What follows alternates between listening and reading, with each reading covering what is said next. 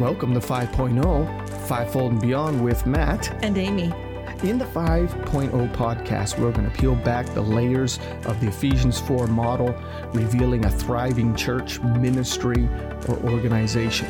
This will help leaders to identify, work together, and implement or raise up the believers who want to move in their calling. Watch those who are in your care and they become alive with a fresh passion as the anointings on their life are revealed, encouraged, and released. We also offer seminars, conferences, and strategic advising to pastors and leaders. We'll sit down with you and help you to learn how to have a fivefold influenced church or organization. Um, also, how to identify and integrate people with fivefold giftings into your teams and into your organization. So connect with us at ihimtv.com. That's I H I M TV.com. So get ready to engage as these podcasts will open an understanding, remove confusion of the fivefold, and open your eyes and heart to what you and those around you carry. In this podcast, we're going to look at evangelistic DNA. The, and that's the specific gifts or ministries that are found in the realm of the evangelistic. So I want to open up with Mark chapter 16, verse 20. And they went out and preached everywhere, while the Lord worked with them and confirmed the word by the signs that followed. So we, we really want to look at this in the evangelistic realm. A lot of times, as we speak, as we minister, as we flow here, God confirms the word that's being spoken with signs. So let's look at some of those specific things, some of the the earmarks, or um, we know that in this evangelistic realm, there's the evangelist, the office, the calling, um, but there are also ministers, ministries that flow in this realm. There may be you. You might not be an evangelist with the mantle and the call and the grace of the fivefold as far as Ephesians 4 11 states, but you have giftings that are evangelistic in nature. Um, we're going to talk about traits, identifiers, if you would. Um, to say, hey, that's me. I do have dominant number of these. Remember, eh, we're, we're not putting people in boxes. We're not saying this is all you specifically can do. What we're speaking about, we're trying to define everything and separate them a little bit so that we can find, you'll find you are blended. You will have dominant things, dominant gifts and anointings in your life. And that are probably, what I mean by that is that they flow more easily and more often, but you will have partnering gifts and anointings that flow with you. You could be evangelistic and prophetic. Um, you have a blend. Um, so, but you might be what's your dominant gift and you might be sitting at church or somewhere and you might might be wondering well i don't know what i have that's because you can't identify what you carry and you push aside your desires and these dreams and feelings uh, or inclinations that come to you about what you would like to do or what you do, or when you do do them, they really charge you. They feed your spiritual and emotional tank. You get like on fire about it all. And that's what we're trying to, I, to help in this episode is to identify some traits and to say, yeah, I get that one. Oh yeah, that one. We don't want you to make up things because that doesn't help you.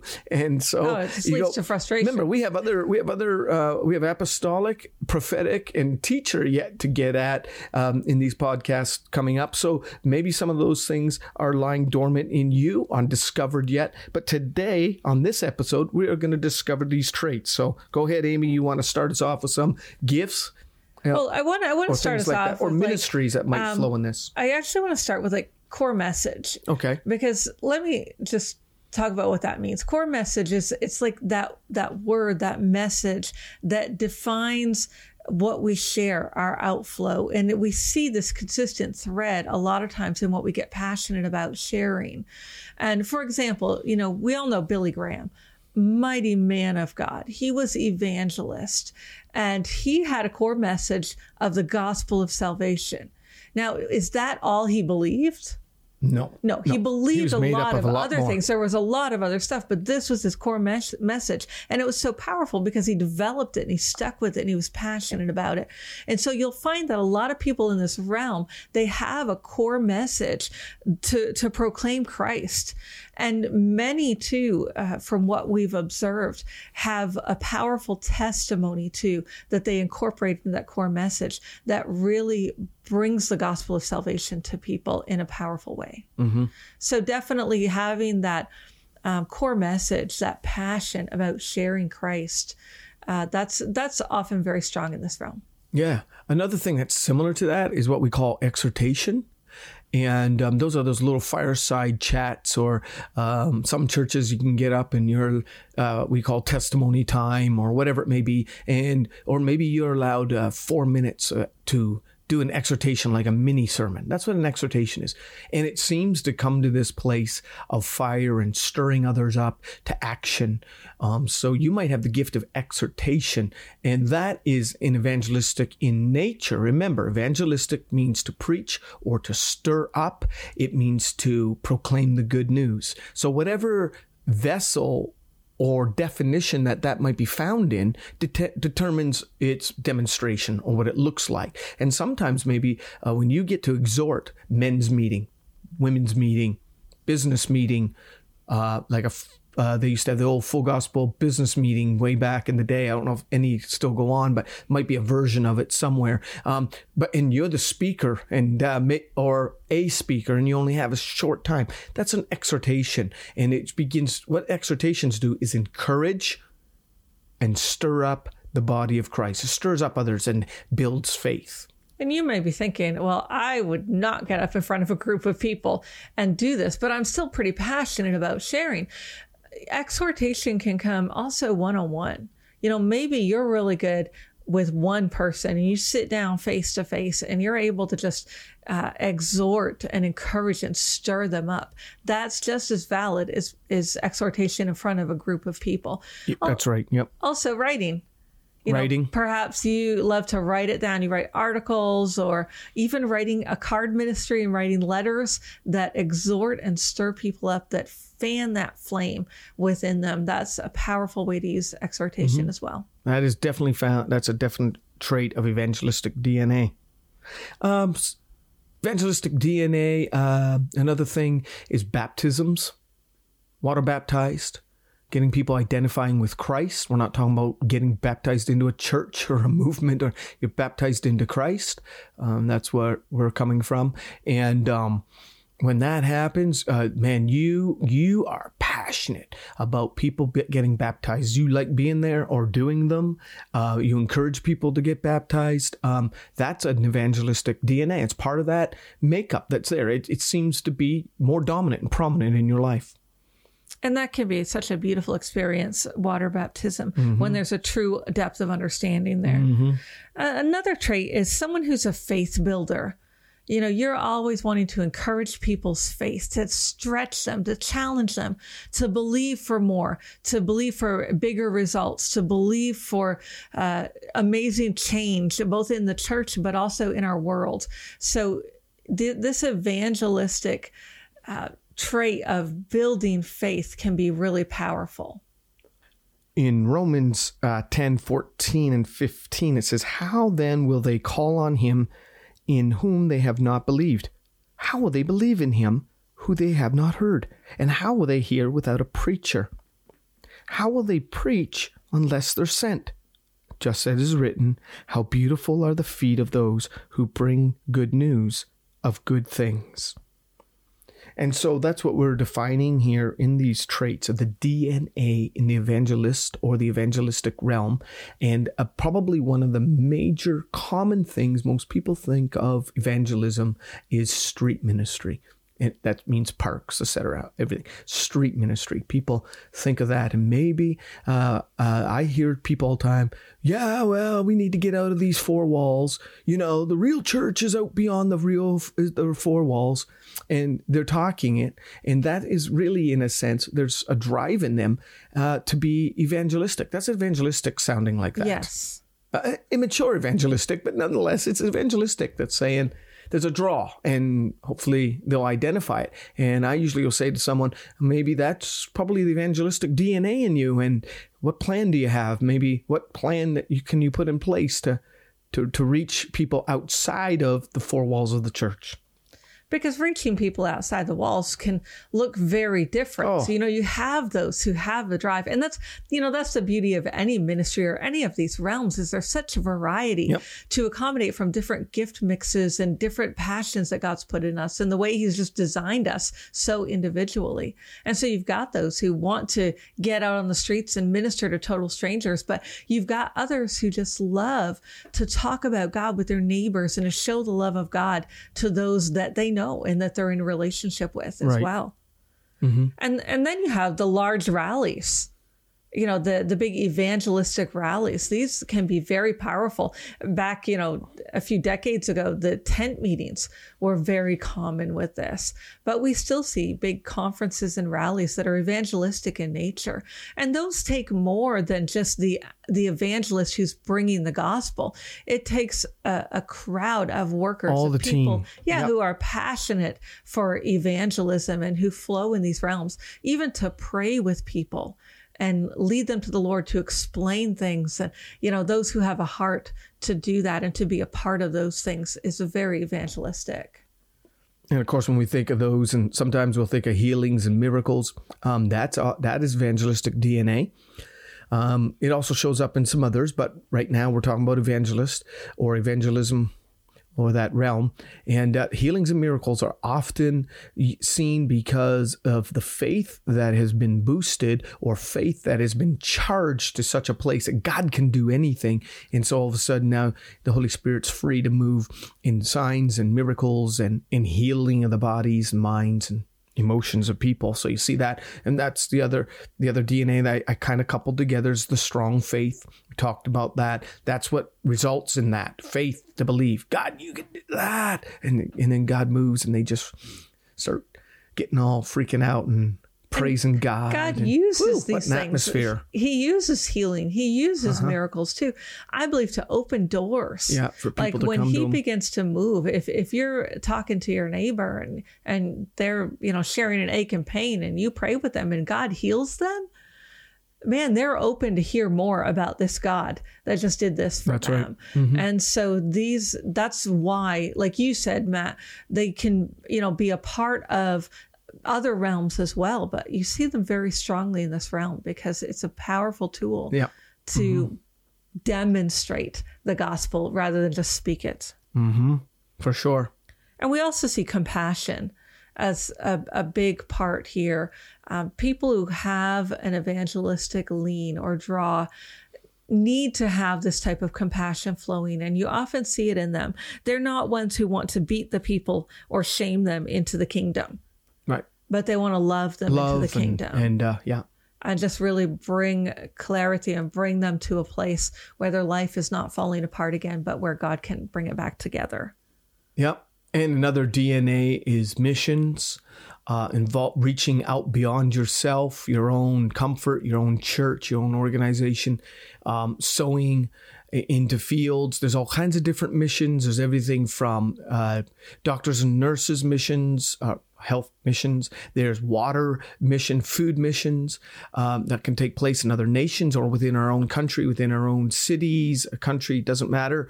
Um, you can see missions take on many forms: uh, schools, orphanages, all kinds of. There's investment of money and time. Uh, the gospel being preached. You want people to. You're just impacting a whole village or even a nation depends on the scope that you're operating on um, that's evangelistic dna yeah and you know the unique thing about missions is really missions is kind of a neutral um, neutral field. It depends on what you're flowing with as to what's released in that mission. So you can have apostolic missions too, or prophetic missions where you go into nations and flow differently. Like if, if you're apostolic, you may go into a nation and bring pastors and leaders together and train them. Or if you're a teacher, you may go in and, and teach at schools or, or a Bible school.